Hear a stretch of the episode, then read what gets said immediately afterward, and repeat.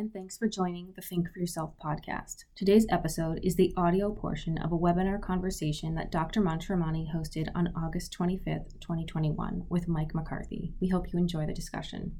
Well, thanks everybody for uh, listening in here. Uh, I am absolutely thrilled today to have not only a titan of the business world, but a dear personal friend and mentor, Mike McCarthy, uh, with me for this conversation. And uh, Mike has battle scars from every type of business situation you might imagine, uh, where he's successfully navigated uncertainty, which, as many of you know, is the theme for a lot of my work.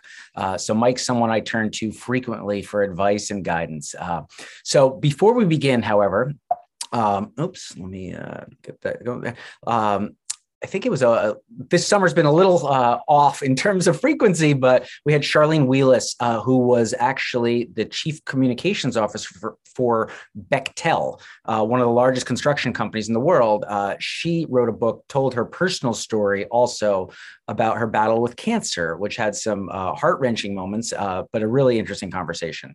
Uh, before that, I had Kevin Zinger. Uh, Kevin is a really fascinating entrepreneur who's been successful in virtually everything he touches.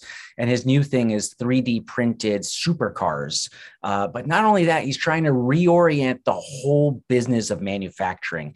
His logic is manufacturing today is in an analog world, and he's designing digital manufacturing. Uh, and this is a step change function in how we make things, how much material we use, how we design things, et cetera. A fascinating conversation, which I'd encourage you to listen to if you haven't already. Uh, before that, I had Diane Hessen, a columnist for the Boston Globe. Uh, in this time of extreme polarization politically that is sort of happening across our country, Diane took a different stance. She said, actually, if you stop and talk to voters, and she did, uh, she talked to five hundred of them over many years, we actually have a lot of common ground. It's we're not as dispersed as we think in terms of immigration, in terms of uh, you know foreign affairs, in terms of economic policy, et cetera. Uh, a really fascinating story, interesting book, and a worthwhile conversation to listen to. Uh, probably the most uh, impactful conversation I've had in this webinar series uh, on me personally was with a couple of Uyghur dissidents uh, who um, are a husband and wife team. The husband had just recently written a book called Menace, talked about China's genocide in Western China slash Xinjiang, uh, or uh, as they refer to it, East Turkestan. Uh, so I'm not going to pass judgment on what you want to call the land, but the Chinese uh, genocide that's taking place there, a very disturbing set of uh, storylines and, and facts, actually. Um, Bjorn Lomborg, before that, Bjorn, uh, famous uh, climate thought person. I wouldn't say climate skeptic um, because he believes in climate change. He thinks how we act around climate change and what we do about it is equally important, and we shouldn't be so alarmist. Uh, Ed Grant Williams, financial commentator, dear personal friend. Um, Before that, I had uh, Chad Foster, who went blind at the age of twenty, talked a little bit about his experience and how he learned to find uh, uh, meaning in some of that, and, and his dog as well, and began uh, with Mike Rogers, uh, former congressman, former chair of the House Permanent Select Committee on Intelligence. He is the individual who went after Huawei.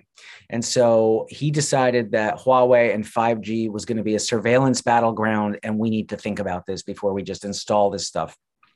Convince the U K, Canada, uh, New Zealand, and Australia to join the United States and not using it for security reasons. Um, and so, of course, this is all a series that was started to so support and promote my book, Think for Yourself. So there's your little advertisement. So now to the uh, to the real point of today, Mike. Mike, thanks hey, for joining me. Hey, I'm glad to be part of a conversation with you, uh, Vikram. We've had many interesting ones over the past few years. Yeah, well, this is the fun part of a conversation with a friend and, and someone who I know well, Mike, is we get to just talk, right? We get to talk about the fun stuff in the world. Um, so let's begin with a simple question. Mike, you're literally sitting at the top of corporate America on boardrooms. You're running a very successful investment business. You've got uh, charitable endeavors you're working on. You're sitting on nonprofit boards. You know, let's go back to little Mike. Little Mike uh, on the farm or wherever you are. Did you think this is where you were going to go? Is this was this the grand ambition, or was there another path? You know, you know it's interesting, uh, Vikram, because one thing's always led to another. But uh, um, I maybe kind of start with my first work, which was tarring roofs and then construction. But when I graduated from college with uh, nineteen seventy-three, um, with uh, long hair, a very bad beard, and a degree in medieval English, yep. I was destined for self-employment. I, I can see that in retrospect. Uh, there's no way in hell I was going to get a job. Um, so I started in the construction business. Um, that morphed into a, a real estate and an investment business, which became uh, what's now our holding company with uh, the support of a lot of people. And uh, I was reflecting with a friend of mine, uh, whom you know well, uh, Gerald Timmerman, and we were talking about the three things, uh, some talent, some effort, and some luck. And he noted that maybe it's the bad luck you have in your twenties and thirties that are, are is a really important luck, not the good luck. Um, and uh, so we've had a number of scars, but uh, we're still here and we're still enjoying life and enjoying the, the world of business. Yeah, well, you're doing uh, a fabulous job at it, which is uh, which is great, and it does show that maybe some persistence and sort of uh, you know taking some knocks along the way. Maybe there's a different way to view things, right? I mean, it, the the challenge is actually learnings. Uh, you learn from from those as well.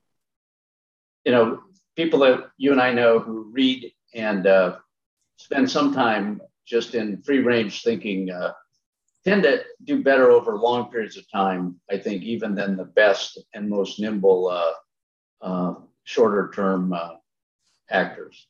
Yeah. So, Mike, how about the idea of investing? That's a jump from construction and sort of, you know, investing is a different kettle of fish, so to say, right? I mean, th- there's a different dynamic of supporting an entrepreneur and building or taking a business that's growing and helping it accelerate or scale or or what have you. Uh, where was that sort of thinking process? How do you jump from from there, from construction to to, to actually deploying risk capital effectively? Yeah, you, you know, I think, first of all, investing only comes from excess, right? And one of the things I visit with uh, young entrepreneurs about who want to be investors is that, you know, first you have to be a saver.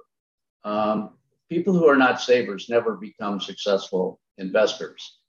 And so you have to generate excess uh, from whatever you're doing before you can become an investor.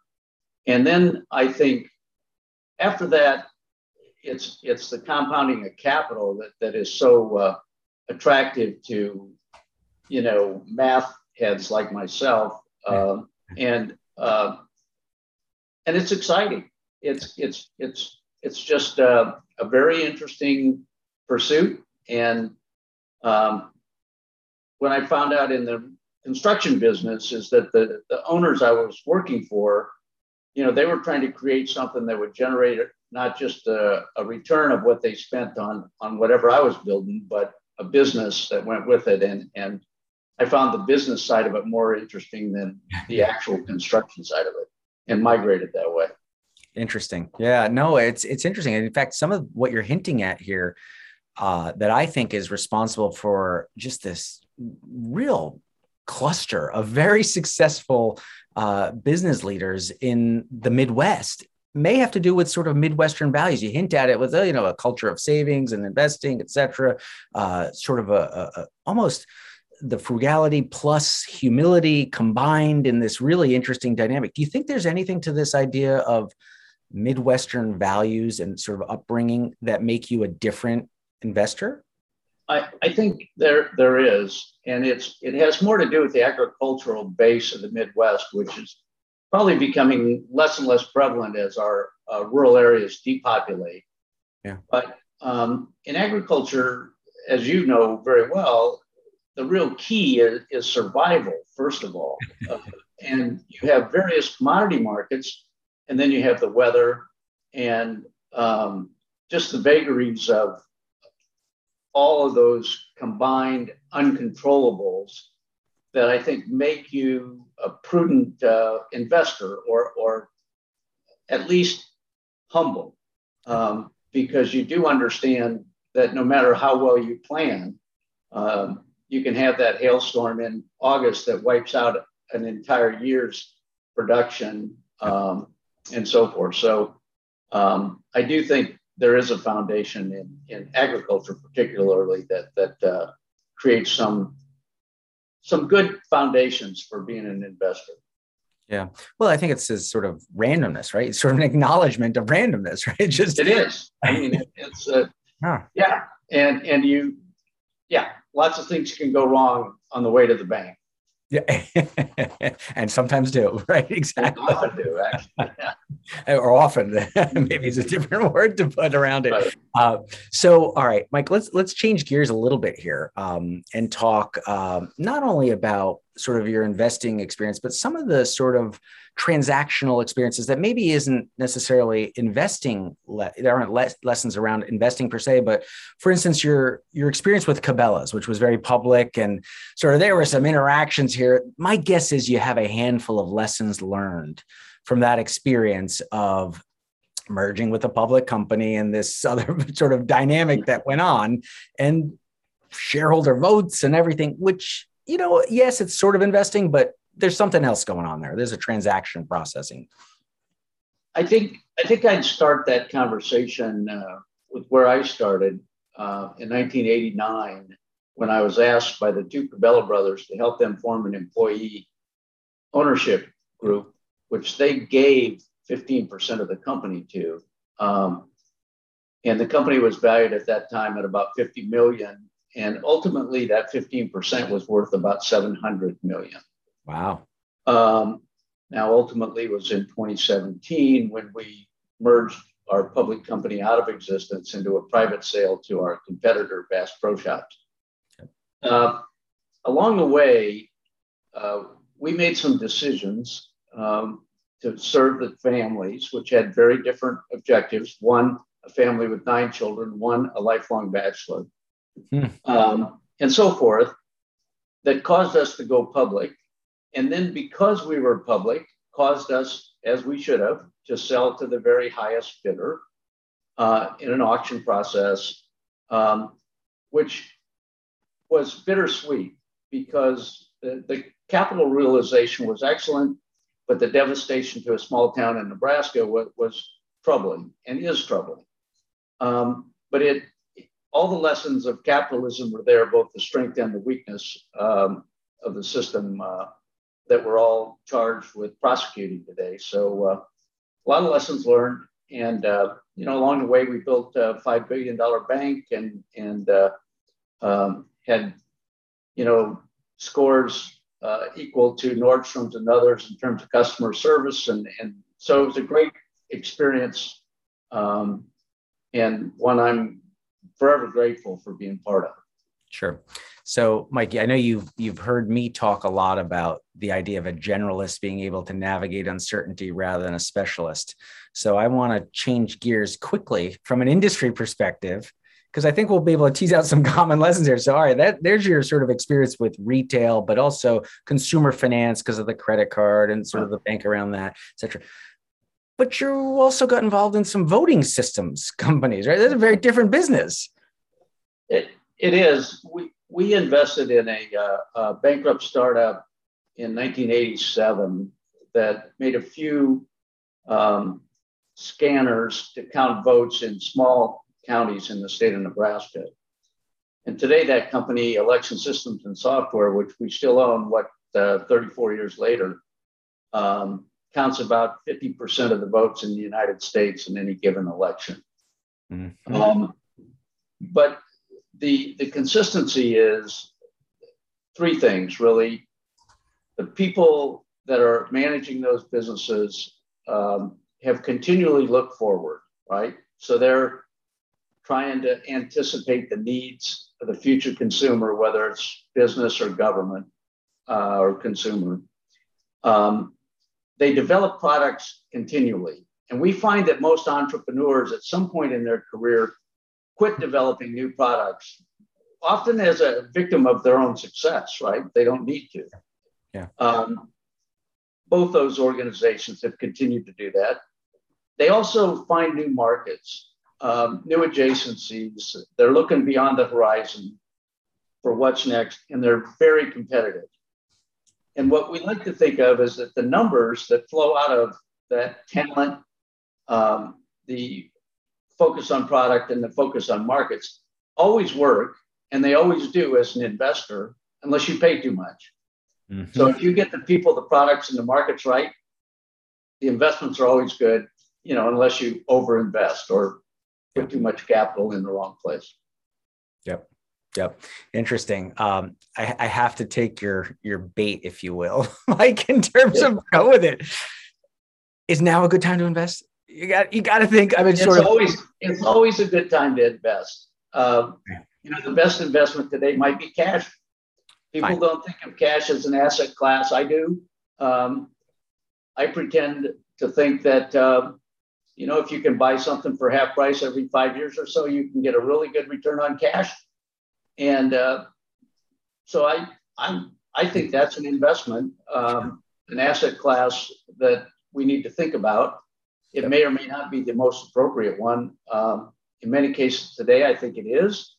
Um, but as you would know, an over-concentration in that asset will also get us all in trouble. And and we're we're close to that now. I mean, there's an awful lot of liquidity sloshing around. Yep. Yeah. I mean, I, I've always felt if if if money's mispriced, it's misused. Right. And so exactly. there's, yeah. there's a little bit of that going on here, perhaps. You know, for forty years, we've watched interest rates come down, my whole working career fundamentally. Um, and so I've been wrong for at least twenty uh, as to whether they would reverse. Yep. I'm hoping to live long enough to be right half the time at this point. Uh, but we'll yep. see. Um, at some point in time, it, it does seem like uh, uh, capital is, is mispriced today in terms of the uh, supposedly risk-free rate. Yeah. Well, a lot of people say you used to go to treasuries for risk-free return, and maybe today you're going for return-free risk. Right. I think that's accurate. Yeah. yeah. So, um, well, Mike, relating very clearly to this business uh, or to this logic of asset prices, interest rates, et cetera, it takes you to housing, uh, an area that you also know very well, uh, whether it's through your investing in the sort of greater mortgage sphere. Um, or even just as a homeowner. I mean, I'm watching as a homeowner in my neighborhood and stuff and say, wait, this almost feels too good to be true. Uh, rice prices rising as rapidly as they are, et cetera. Is this a manifestation of that mispriced money? And A, how do you think this might be coming together given your decades of experience watching, Mike? You know, we invested in the uh, mortgage business at the beginning of uh, two thousand eight. And that's now become our largest uh, single investment uh, public company, Guild Mortgage. Um, and what we found as we dug into it is that you can do a quality job of making loans to consumers that they can afford to pay back. I'm not sure that's true as we get into these higher prices, where if there's a any kind of a retreat in commodity prices, lumber, concrete, and so forth, that the house across the street might be built for less than you paid for your current house. So I think there's some commodity risk built into this market. There's a, a false, perhaps, sense of, of scarcity um, that we need to be concerned about. Um, and it's exacerbated by very low-cost capital.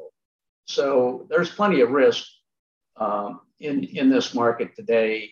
Uh, and, you know, the thing that keeps most people in housing is, is that you need to have a house, you know, I mean, uh, uh, you know, so yeah, you can sell your house for a lot of money and then go buy one somewhere else for a lot of money. That really doesn't help, uh, help anything. But, yeah. but, you know, I think, I think we should be cautious about, about, um, the valuations that we're seeing in, in some of these markets, uh, uh, yeah. particularly, you know, some of these huge appreciations that may or may not be real. Yeah. Well, you know, one of the things, and I think you and I have talked about this over the past few years, that sometimes the cure for high prices is high prices. It's high prices. Right? Yeah. The cure for low prices is low price, right? This may come from that sort of ag logic. Right? It's, it's for sure true, you know, the thing that makes more corn is high corn prices, you know. That's it. You want to get more corn motivated. There you go. Have a high price. Uh, All right. Well, you know, the other thing, like, and, and I'm going to try to segue into yet another area of your professional uh, activity sphere. Um, you can have corn in the middle of America, but you got to get corn out of America often for export markets. And for better or worse, the rails, another area you know very well, um, have played a role in movement of goods and services. And I'm going to broaden the question even wider, if you don't mind, Mike, which is we are in the midst, I think, of a major reorganization of global manufacturing, at least the geography of it. And by that, I mean supply chains are shifting rapidly away from sort of these super long, by the way, carbon intensive uh, supply chains that start in Asia, meander their way wherever, eventually back to the U S uh, or the end markets where these goods and services are being consumed. Um, And they're shortening, and that's creating disruptions. It's creating shocks. It's creating supplies uh, breakdowns, et cetera. Even right now, I mean, I read a Washington Post article here a couple of weeks ago. It said, "Oh, you know, Long Beach is backed up. twenty-six thousand containers uh, held up. Air, you know, B N S F didn't send four mm-hmm. trains from Long Beach to Chicago, and that created a further backup." And yeah, I'm hearing about, as we all are, about the ports in China disrupted, shutting down, congestion. Is this temporary? Is this going to fix itself? How do you think about it, given, again, the breadth of your perspective and your experience with one part of that, which is the rail business? You know, I expect that we will get the uh, increased fluidity in the supply chain at, at some point in time. But one kind of counterpoint that that is of interest to me is the motivation of the, at least the ocean shippers, to fix a problem where they're now getting nine thousand dollars a container, which was two thousand dollars a year ago, right?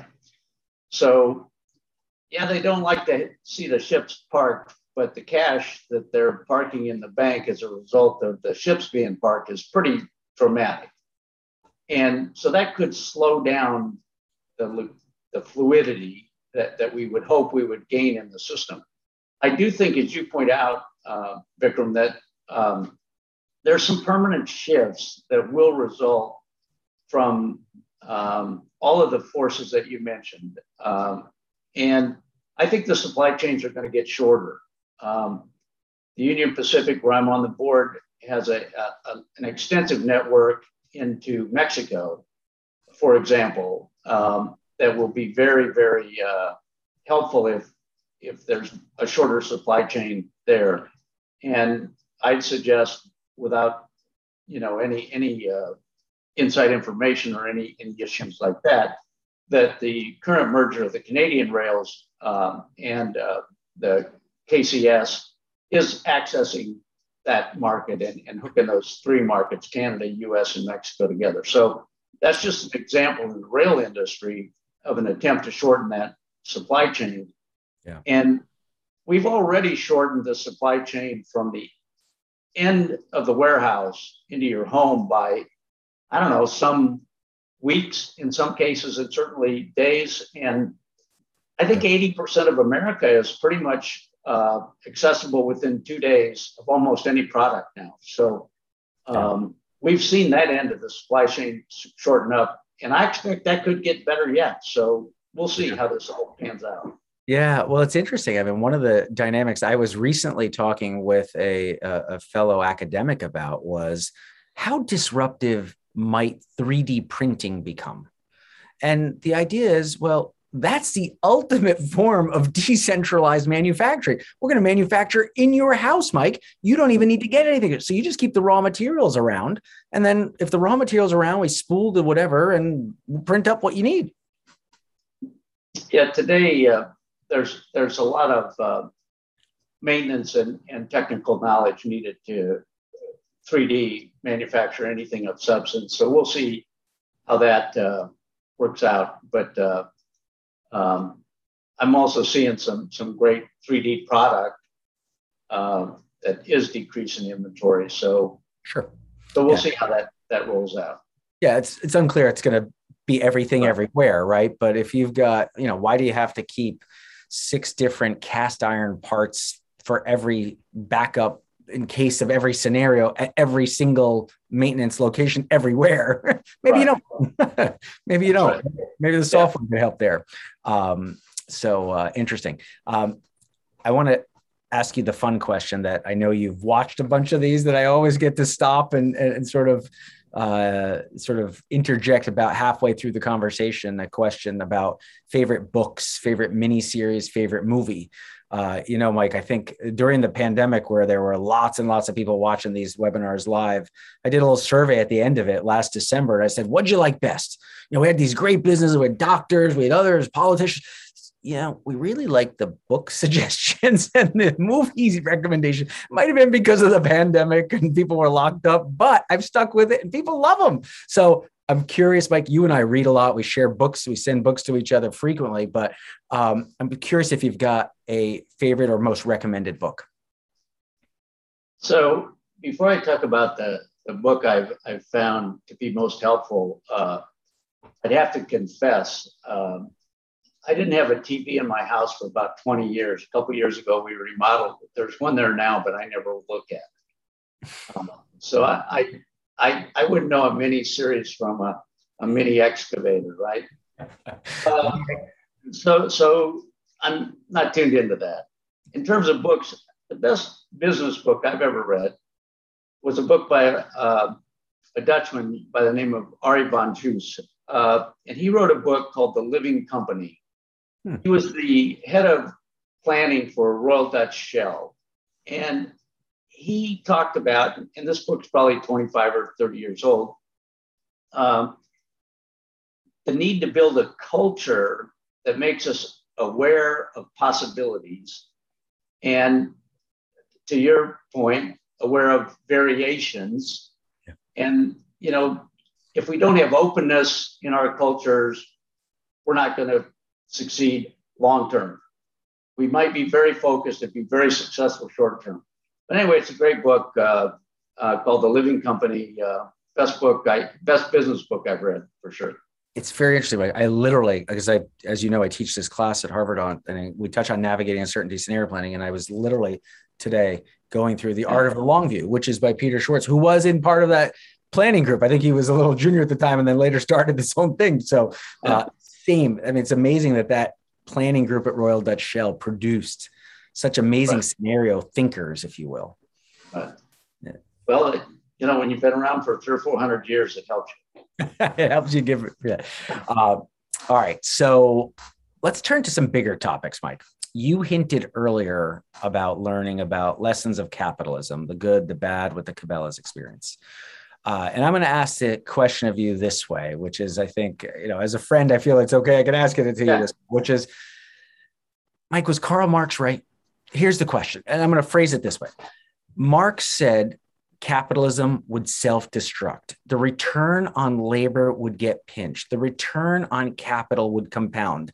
Those with would get better and better and better. Those without would struggle, struggle, struggle. Eventually, you generate that social unrest impetus, overthrow the bonds, get rid of those in control, reset. In fact, Marx and Engels explicitly state from each according to their ability to each according to their needs. That's redistribution. That's sort of a rewrite of the system. I live, as you know, in Massachusetts, at least until this week, and then I'll be a New Hampshire resident. But as of now, I'm, I'm, I'm in Massachusetts. Um, my senator here, Elizabeth Warren, has suggested a wealth tax. Is that not going in this direction of taking from and giving to? So I think- oh, Long I think, question, sorry. I think to broaden, to broaden your long question a little bit, yeah. There's a pretty active debate right now about stakeholder capitalism. And E S G plays part of that. D E I plays part of that. Mm-hmm. And what's the purpose of the corporation? And, and and so forth. I'm a skeptic as to whether we can make um, that thinking part of our focus on shareholder returns. I'm also a believer that if we focus on our stakeholders, our employees, our communities, um, our vendors, that we will have a better system than one that's just simply focused on short-term profits. So I'm going to say that Marx was right to a point, that any system, any ism taken to its extreme becomes fundamentalism, which almost by definition will be destroyed or, or will self-destruct. Um, and that's whether it's it's in, in almost any field, um, yeah. you know, religion, politics, finance, fill in the blank. Yeah. So I think there's some risk, Vikram, but I, I also have great confidence in America, particularly um, at overcoming its its uh, extremism and, and and getting back to a a, a continuously productive uh, society.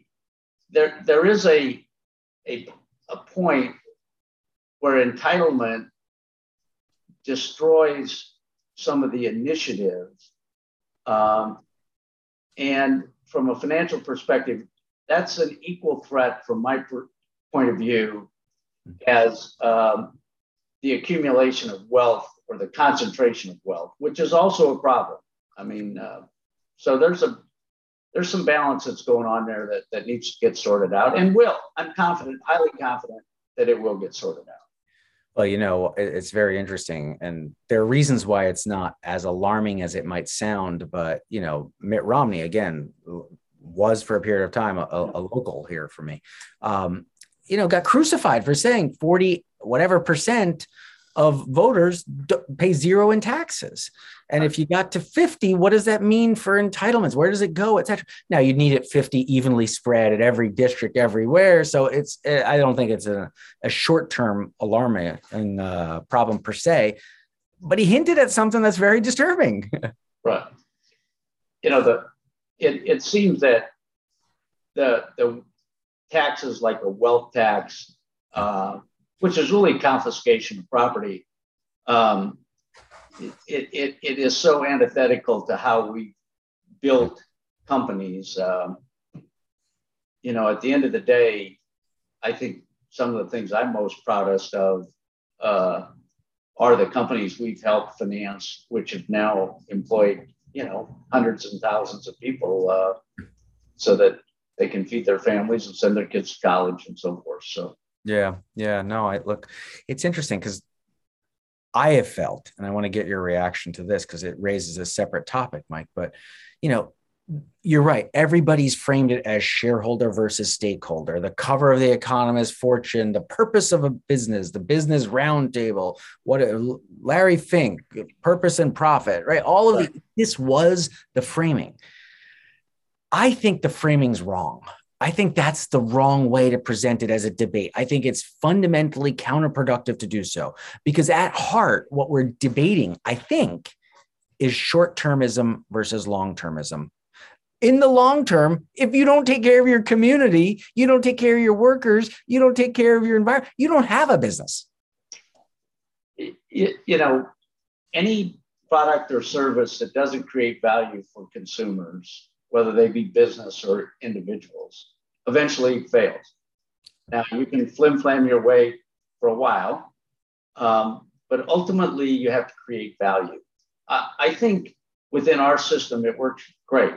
Now, the globalization of that system has been pretty tough on America in some ways um, over the last, what, twenty years mm-hmm. or twenty-five years, um, where we've had to, to confront lower labor costs and how that's impacted our uh, laborers. Um, so there's disruptions that are going to continually take place as you evolve through these uh, yeah. um, cycles. And I think there'll be more of them, frankly. Yeah, it's interesting. I mean, between globalization and what I think is perhaps a more serious structural challenge for the labor and, and sort of workforce of the world, technology, Mike. I mean, that was a double whammy that we got thrown for the la- labor, if you will, right? I mean, it wasn't just the globalization dynamic. I'll give you an example. I, I spent some time with the folks at Kimberly-Clark, and they they had me speak at an event, and I think it was the baby products business, et cetera. And at one point, they had I don't know, seven, eight factories around the U S employing five, six hundred per factory or some um, round numbers. And they produced X.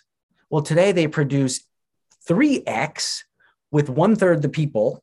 And I think half the number of factories or some, something like that.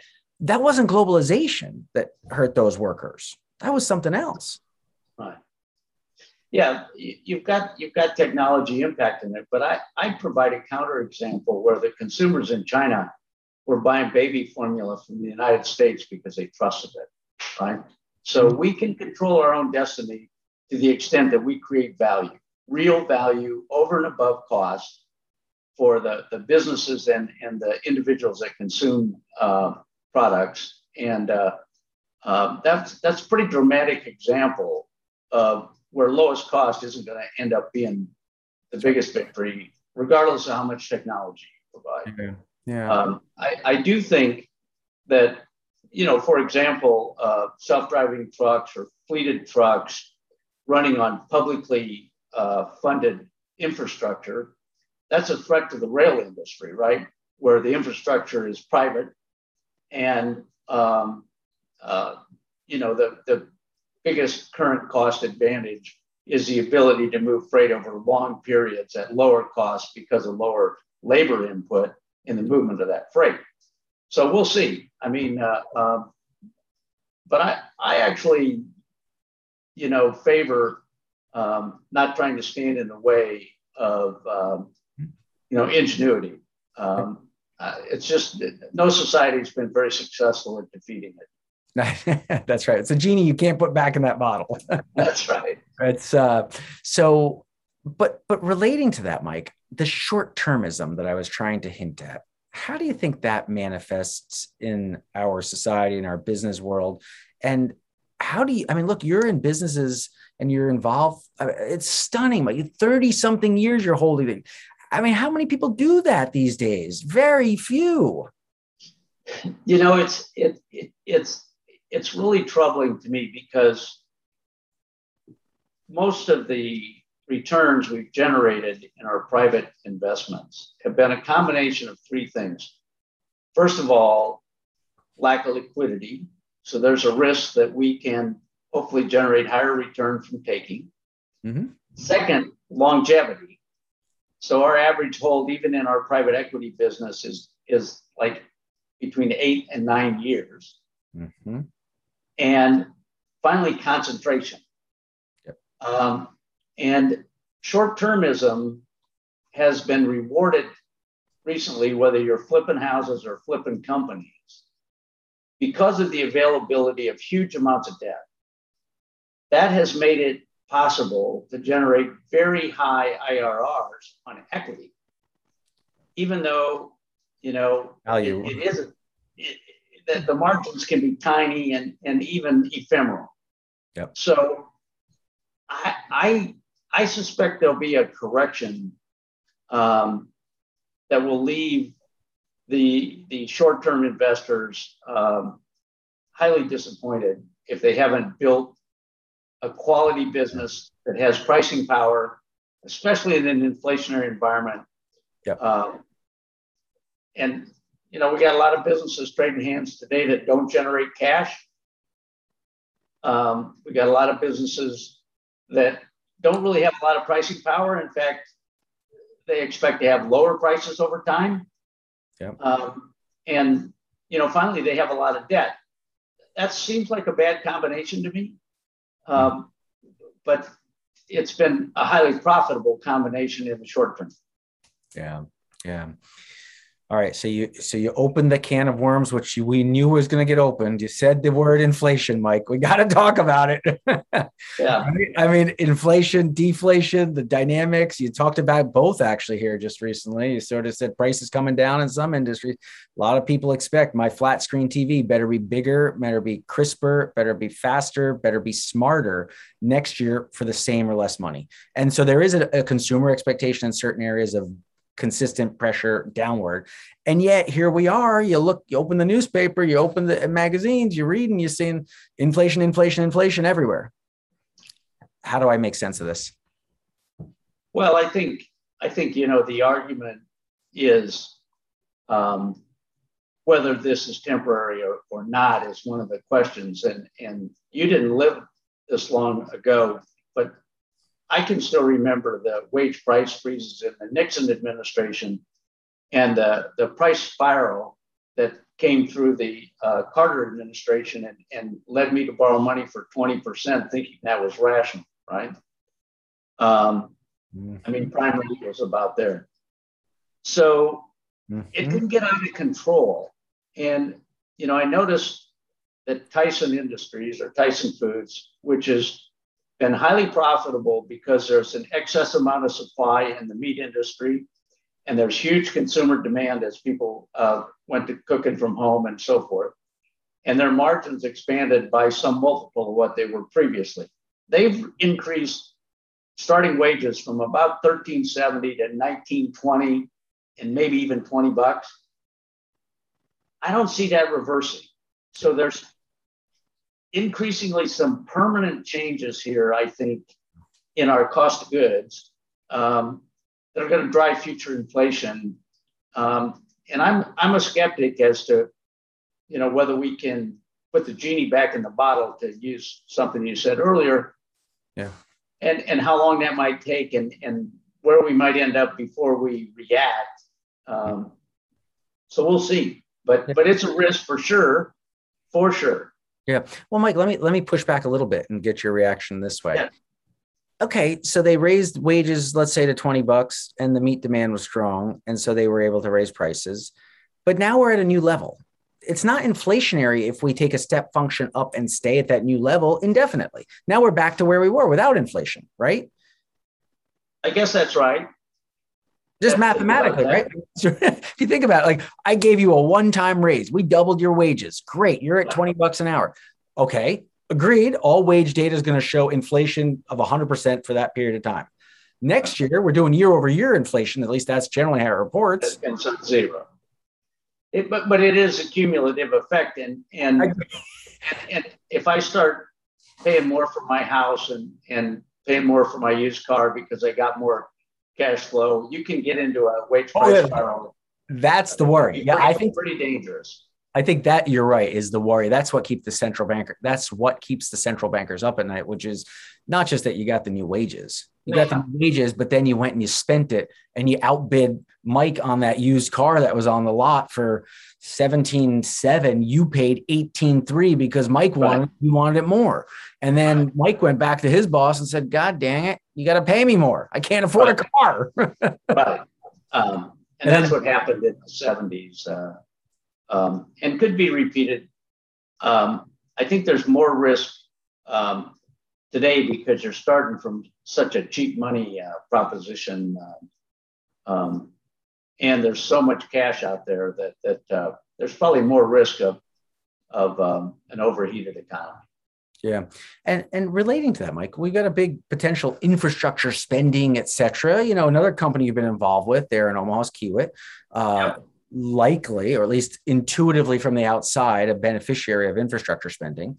Um, but you don't need to talk about Kiewit. We just talk about specifically the infrastructure business and sort of the government spending. Does that keep this inflation engine going further or longer, sort of pushes this out? Because, you know, if you get a shortage of workers, you know, a guy who's driving a truck has to cross the country, doesn't get to see his family, you know, six nights a week. He's going to get offered a construction job in town. He's going to take that. And it's going to produce more pressure there, et cetera. We definitely don't have enough of a uh, trained workforce yeah. to um, put all the money to work that's being uh, talked about in the short run, right?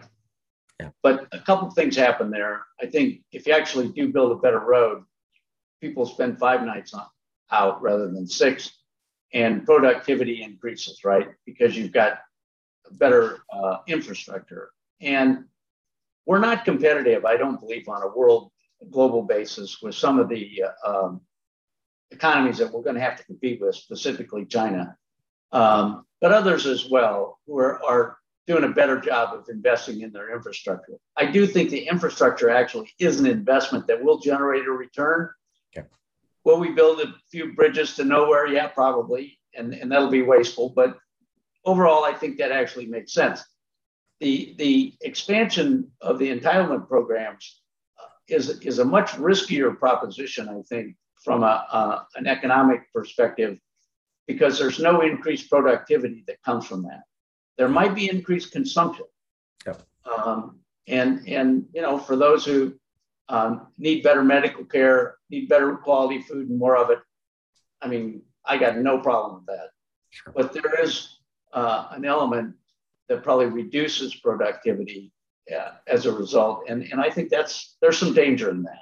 Yeah. Yeah, no, definitely there is. Uh, do you ever think about sort of debt levels at the national level, Mike? I mean, sort of our country? Yeah, you know, I think there is a tipping point, right? Where a combination of, of actual debt and in the present value of the entitlement debt. Um, I'm going to start collecting my Social Security in a month here because I have to. But um, mm-hmm. anyway, there's a tipping point which triggers, I think, probably unstoppable kind of inflation, mm-hmm. which can then devalue our currency. And I'm not a currency person at all, or don't know much about it, frankly, but I do know you can lose control of the value of your currency if you got too much debt. And you could write the history, I'm sure, Vikram, of countries who have started out borrowing money. Yep. Ended yeah. up in a lot of trouble. Yeah, look, I mean, Weimar Germany, Zimbabwe, Venezuela to point to three very simple examples. There was a, it was actually a common recipe, right? Right, which is deficit spending using borrowed money, yeah. right? So that, you got to start with that. So you have, right. and you have too much debt. So it's not just that you're borrowing, but you have a high elevated level. And then it, it, I would say, at least in those examples, oftentimes it's the currency that gives at the same time as the debt levels. The U S is different. Right? We have a reserve currency, the world, at least for the next, I don't know, yeah. number, five, ten, fifteen years, there's no risk to. I mean, I think right. the world, the dollar is the dollar, and there's no real legitimate competitor to that. I don't know any business leader. I suspect if I were to, to ask you, Mike, you, uh, you know, you're involved with uh, a lot of businesses. You got to park some cash overnight. Would you put it at the People's Bank of China overnight for, for just a day? No. no. Right. We know that. Okay, Michael, you got to, the Putin is guaranteeing uh, ruble denominated debt will be good, money good tomorrow morning. You going to put it there? No. And so there's no place to put it, right? So the dollar re- reigns supreme for basic reserve currency status now. Yeah, it's harder to, it's harder to see that.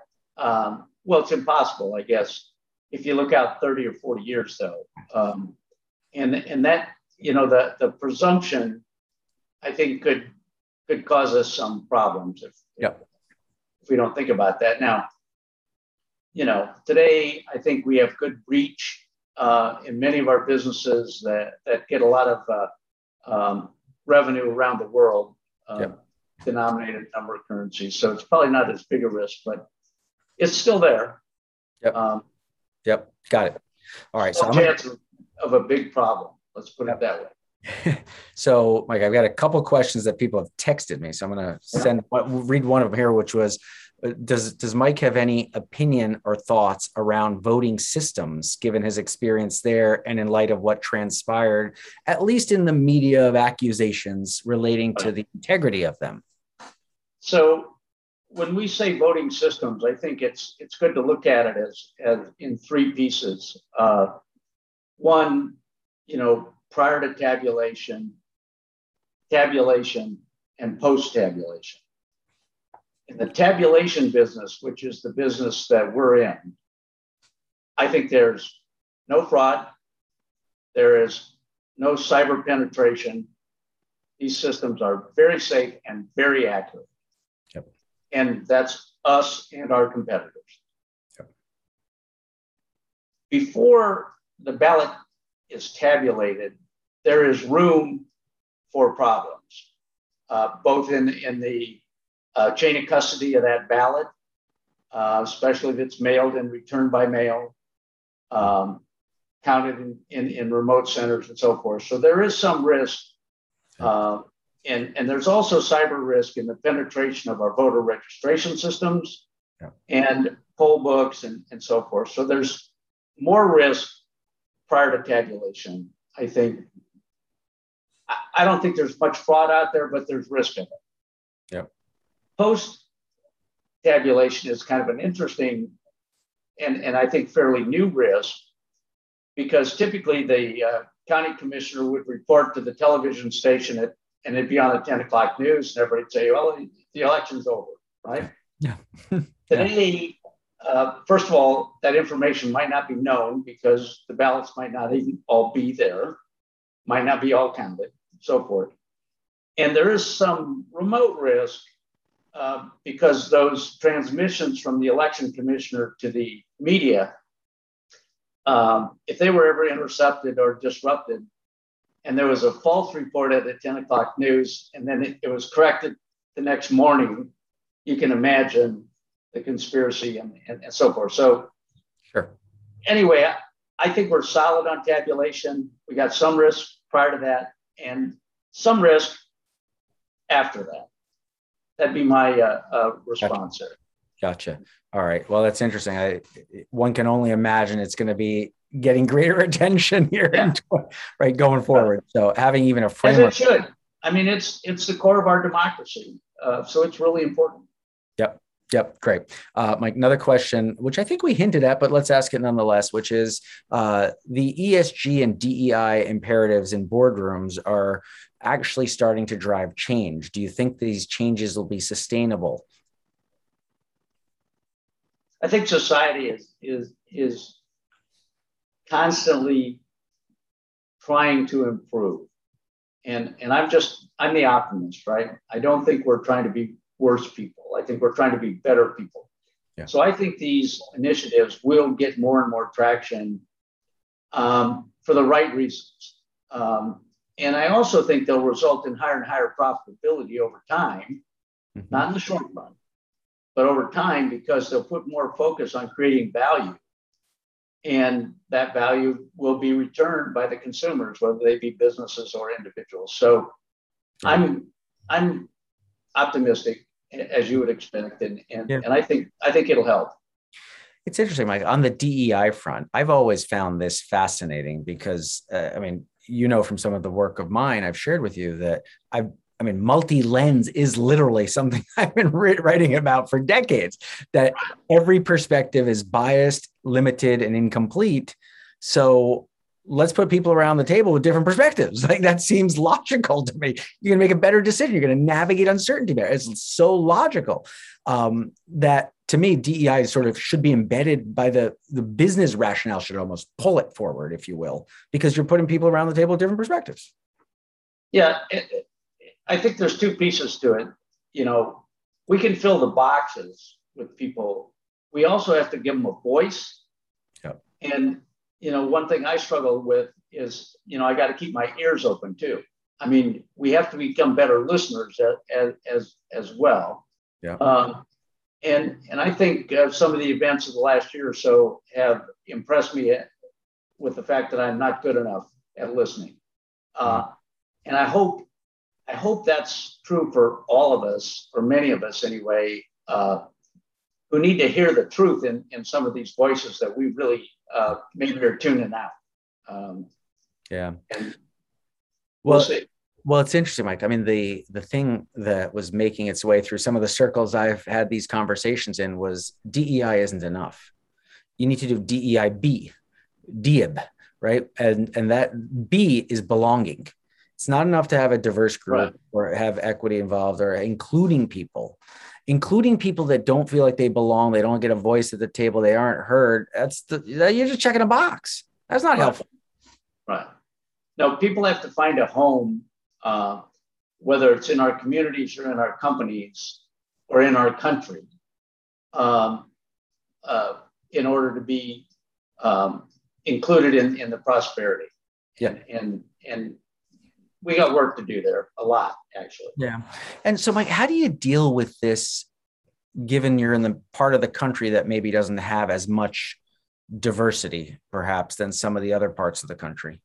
I'll phrase it. That's my phrasing of, of the question. Yeah. So So we always start out with an apology for that, which I think is, is wrong as a starting point. Mm-hmm. Um, and I think understanding the deficiency that causes is, is, the, is this right starting point. Um, and if we understand that there is a bigger world out there, yeah. not just in the U S, but beyond, it helps us. And if we don't believe that, then we don't understand that we're competing with Vietnam, or we're competing, you know, with um, Austin, Texas, right? Which seems to be, well, I think it is on the rise and should be. I mean, a great combination of, of strengths. So I think awareness is a start. And then, um, you know, without apology, you know, reaching out, uh, we can do it today remotely. I mean, we are, we can be diverse, you know, without changing the, the, the makeup of our city. And that will eventually, I hope, change the makeup of our communities. We'll see. Yeah. Yeah. Interesting. Um, run out of time, but I want to ask, yeah, sure. I'm going to ask one question. Uh, maybe we, let's see if this ends up being the last question, Mike, but you know, you're also involved with universities. Um, and the pandemic's changed the dynamic of universities. You're, you're, um, you're spending some time over there at Creighton. Um, how has that changed, whether it's faculty recruiting, et cetera, from your perspective? I'm saying the governance of an educational institution. Has it been disruptive? And more importantly, combine that with all the other stuff we have going on. Is there any sort of dynamic that, In, in you know, in a couple of minutes or so, you can give us insight as to sort of from that perspective at the top of a university's governing board, um, what are some changes we may see? So, so this would be a personal perspective. I, I wouldn't speak to it as a board perspective. Okay. Um, and I, I'm recently retired from the Creighton board, so oh, okay, uh, um, we won't blame them or me for that. um, yeah. I think that that we're going to have more certificates and fewer degrees. I think we're going to have people who understand that they need to be self-educated, whether it's in class or outside of class, and whether it's from the time they're eighteen to twenty-one or from eighteen to eighty. And as a, as consumers of people's learning, businesses, that's what we do. We concern, concern what we consume, what people know.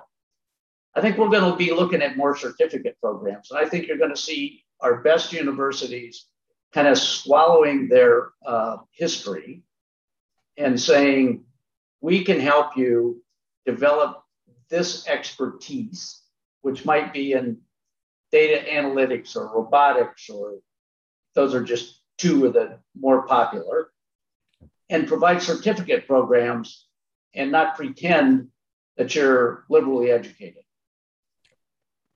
We're going to challenge you to be liberally educated, but you may have to do that yourself. Yeah. Um, so I, I see some real opportunities and some real threats to yeah. uh, um, education. I do expect that a lot of the small liberal arts colleges are probably going to go out of business. Um, which I regret. I, I graduated from one, um, and and I think that'll be too bad if they do. But but um, there's some real real change in in, in education. Yep, yep. So I'm going to give you the last word, Mike. Uh, and I just ask that in this time of anxiety, et cetera, and all these challenges, that you give us something hopeful or positive to think about as we uh, let you wrap this up, as we think about navigating uncertainty. Well, I just start with the fact that, that we're all so privileged and we have so much to be thankful for. And if we can start out with some sense of gratitude, I think that solves uh, uh, a lot of our uh, uh, problems, because it makes us more willing to share and solve some of these social problems, which, which uh, diminish our ability to produce and, and go forward. So I'm I'm pleased with with the opportunities ahead. And I'm sure you ought to be too, Vikram. So thank you. Great. Well, thank you, Mike, asking me to join you today. Oh, well, Mike, thank you. I, I feel uh, grateful to have you uh, in my uh, ecosystem and to be able to have right. these conversations regularly. So I, right. uh, I will look forward to seeing you next uh, next month here. So, all right. Very yeah. good. Thank all right. you. Thanks, Mike. Appreciate your Bye. time. All right. Yep. Bye-bye. See ya. Thanks for listening to this episode of the Think for Yourself podcast. And please do subscribe to the podcast series on Apple Podcasts, Podbean, or Spotify.